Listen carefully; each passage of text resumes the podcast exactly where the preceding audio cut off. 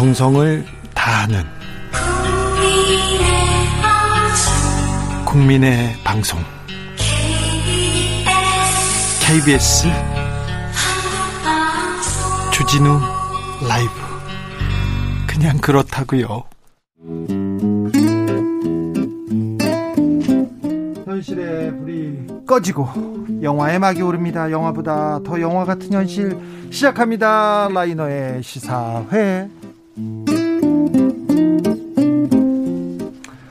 영화 전문 유튜버 라이너 어서 오세요. 네, 안녕하세요. 네, 오늘은 어떤 이야기 해볼까요? 네, 요즘 시사 뉴스를 보면서 영화를 생각하는 시간을 자주 가지게 되는데. 아, 그렇습니까? 이번 주에 참 많은 일들이 있었는데요. 네. 그 중에서도 저는 이게 좀 생각해 볼 만할 것 같더라고요. 라이너한테 꽂힌 그런 문제는 뭐였습니까? 바로 멸공 논란입니다. 아이고. 멸공 챌린지라 그래서 네. 이제 이 마트에서 멸치와 콩을 사는 걸 이제 인증하는 그런 놀인데요. 아이고. 저 이걸 봤을 때는 아, 이거를 어떻게 해야 되지?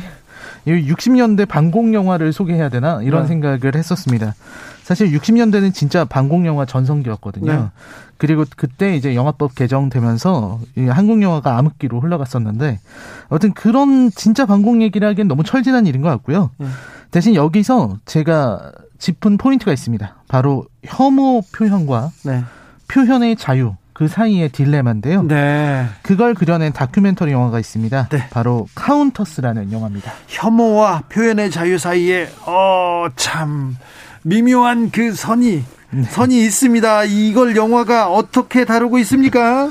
이 사실 이 멸공 얘기가 나오고 나서 즉각적으로 그 이거에 대해서 뭐라고 얘기를 하니까 표현의 자유에 대해서 말하시는 분들이 어 그렇죠. 이, 있더라고요. 그렇죠. 이 빨갱이를 빨갱이라고도 못하느냐? 네. 어, 멸공이라고 얘기하는 것이 당연하지. 그거 북한에나 가라 그러면서 이거 표현의 자유다 이렇게 따라왔습니다. 네, 저는 그 반응이 되게 기계적이어가지고 되게 재밌다는 생각이 들었는데요. 예. 어떤 도식화된 게 있는 거죠. 예. 공식이 있어서 네. 이런 대응이 나오면 이렇게 반응해라 이런 게 있는 것 같습니다.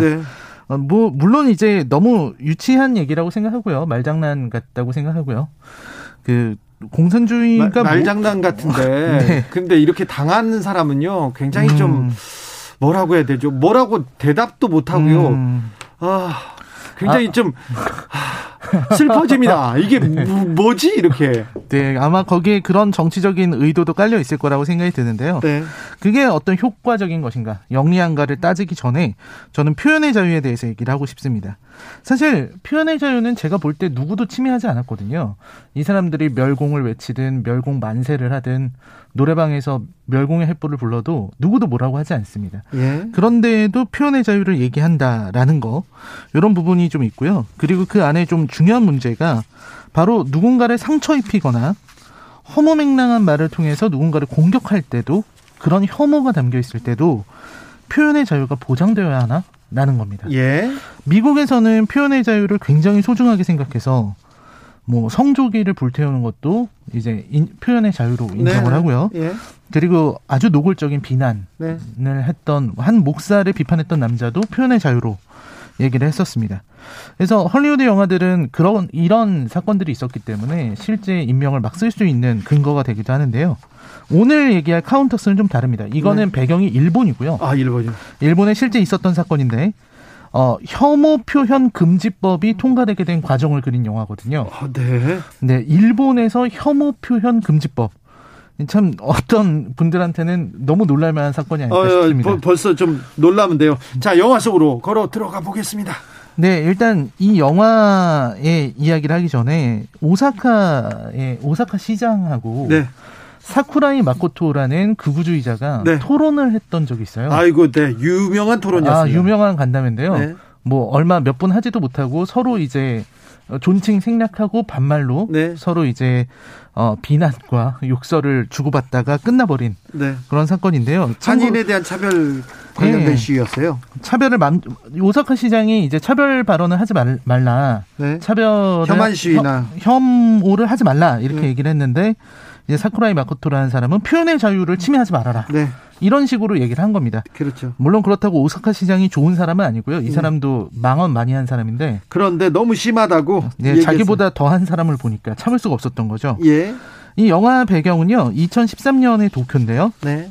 이때 제특회라는 뭐 집단이 있었습니다. 아이고 유명한 듯. 네, 제일 특권을 용납하지 않는 시민 모임을 네. 줄인 건데요. 네. 어, 저는 일본에서 살아가는 우리 한국 동포들 어, 혹은 제1교포 2세, 3세 분들이 되게 어려움을 겪는 소수자라고 아- 알았는데 아, 소수자죠. 이분들이 볼 때는 특권을 누린다고 생각하는 모양입니다. 예. 그리고 혐한 시위를 하지 않습니까? 네, 그 되게 궤변도 늘어나요.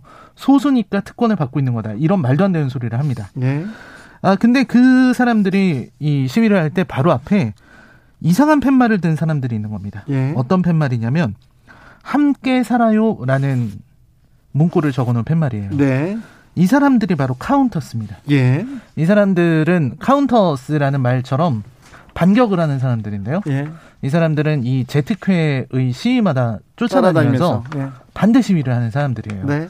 그래서 처음에는 이 사람들은 어떤 집단이라고 보기는 어렵고 어떤 행동하는 그런 물결이라고 봐야 될 것 같은데 처음에는 그냥 뭐 음악도 하고 그림도 그리고 뭐 문구와 예술 그리고 저널리스트들은 저널리즘으로 변호사는 법으로 이렇게 좀 어, 각자 위치에서. 각자 위치에서 좀 싸우려고 했었던 사람인데 이 안에 이상한 사람들이 나타납니다. 네. 바로 오토코 구미라는 이게 이- 구미요? 그럼 이거 이거 야쿠자하고 관련 있습니까? 네, 남자 조직이라는 뜻인 것 같은데요. 네. 여기 사람들이 카운터스 안에 있는데 네.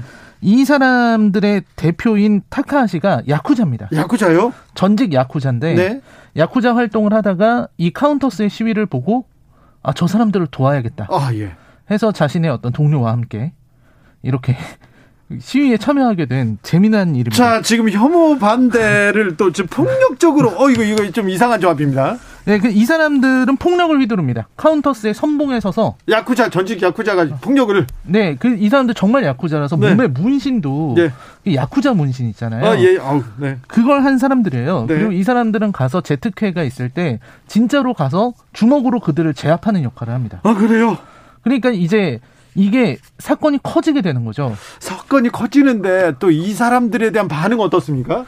아, 이게 이 사람들도 이제 아무래도 야쿠자 출신들이다 보니까 네. 자기들 스타일대로 하려고 해요. 그렇겠죠. 그러니까 방송에선 얘기를 못했지만 어. 다큐멘터리니까 얘기를 하겠다. 네. 이 제특회가 하고 있을 때는 우리가 과격하게 못한다. 카메라가 있으니까 아. 대신 끝나면 따라가서 몇 명 응징합니까? 응징을 했답니다. 어. 그러면 무서워서 다음부터 시위에 안 나온답니다. 그렇죠. 그래서 자기들이 그렇게 몇 명을 보냈다. 어, 예. 어. 이런 얘기들을 하고 그들은 무서워서 신고도 못 한다. 네. 이런 얘기를 하는 전형적인 그런 그 어, 주먹 집단이 할 만한 얘기들을 늘어놓는 사람들입니다. 아이고, 아무튼 뭐 선의가 있다고 하더라도 이것도 폭력인데요. 이건 또 용인될 수는 없는데요. 네, 근데도 이상하게 일본에서는 이런 행위가 좀 영웅시되는 분위기가 있고요. 예? 그리고 이 사람들이 그렇게 정의로운 사람들도 아닙니다. 네. 그러니까 이 야쿠자 리더의 대, 이, 이 집단의 오토쿠 구미의 대표인 타카하시는 네. 야스쿠니 신사는 또 찬성한대요. 아, 네, 네. 네. 하지만 혐오는 싫다. 네. 한국인을 혐오하지 마라. 알겠습니다. 이런 얘기를 하는 좀 이상한 사람들입니다. 아, 네. 네, 그 사람들이 결국 이런 보여주기 위한 퍼포먼스를 했다가 자. 이게 이제 유명해지면서 혐오 표현 금지법이 됐습니다. 라이너가 이 영화를 추천한 이유가 있을 텐데요. 네, 저는 이 혐오 발언과 표현의 자유 이 문제를 얘기하고 싶은데 네. 사실 이때 제특회가 했던 혐오 발언은 엄청나게 수위가 높은 거였어요. 예. 조선인은 다 죽어라. 이런 예. 표현도 있고 예. 어, 조선 여자가 있다면 뭐 돌을 던지거나 강간해도 무방합니다. 이런 예, 예. 얘기를 막 할 정도로 어, 이상한 사람들이었습니다. 인간 이하의 이상한 발언을 했습니다. 네, 그런 발언을 하는 사람들이었는데요. 어, 저는 표현의 자유는 굉장히 소중한 것이라고 생각을 합니다. 네. 뭐 너무나도 우리가 지켜야 되는 소중한 것이고 미국의 방법론이 맞다고도 생각을 하는데요. 반대로 인간의 존엄성이라는 것도 아주 중요한 소중한 문제라고 생각해요. 더, 더 중요하다고 볼 수도 있죠. 네, 어느 하나 사실 포기하거나 물러서기 어려운 소중한 것들입니다. 네. 저는 이 멸공 논란 같은 거는 작은 해프닝으로 끝날 거라고 생각을 하는데요. 네. 이 어떤 표현, 남을 상처 입히는 혐오 표현과 그거에 대한 표현의 자유, 여기에 대해서는 좀 논의가 있어야 되, 되겠다는 생각이 들었어요. 네. 이런 우리 안에 혐오를 받아주다 보면 우리도 일본처럼 혐오 발언을 막 하는 이런 시위가 생길지도 모르고 그럴 때 우리가 어떤 결정을 내려야 할지 청취자분들도 한번 같이 생각해 봤으면 좋겠습니다. 야, 고민이 필요합니다. 고민의 깊이를 더하게 라이너가 영화 갓 카운터스 보여주었습니다. 라이너 오늘도 감사합니다. 네, 고맙습니다. 오늘도 수고하고 지친 자들이여 여기로 오라. 이곳은 주기자의 시사 맛집 주토피아 주진우 라이브 I messed up tonight. 느낌 가는 대로 그냥 고른 뉴스 여의도 주필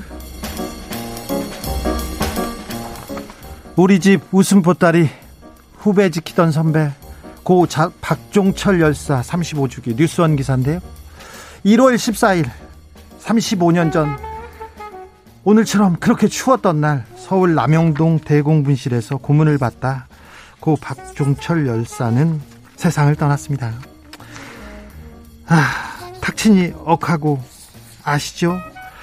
박 열사의 죽음은 국민을 분노케 했고 6월 민주항쟁 우리 민주화의 계기가 됐습니다.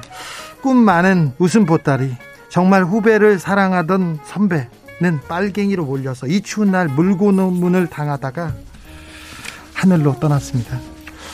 종철아 잘 가그레이 아버지는 아무 할 말이 없데이 하던 아버지의 음성이 아직도 먹먹합니다. 덕분에 우리가 이 민주주의에서 표현의 자유를 누리고 잘 살고 있다는 거 말씀드리고 싶습니다.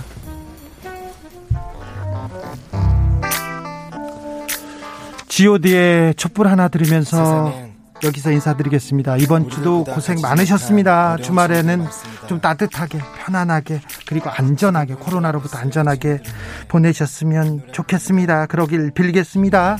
저는 내일 오후 5시 5분 주진우 라이브 스페셜로 돌아오겠습니다. 지금까지 주진우였습니다.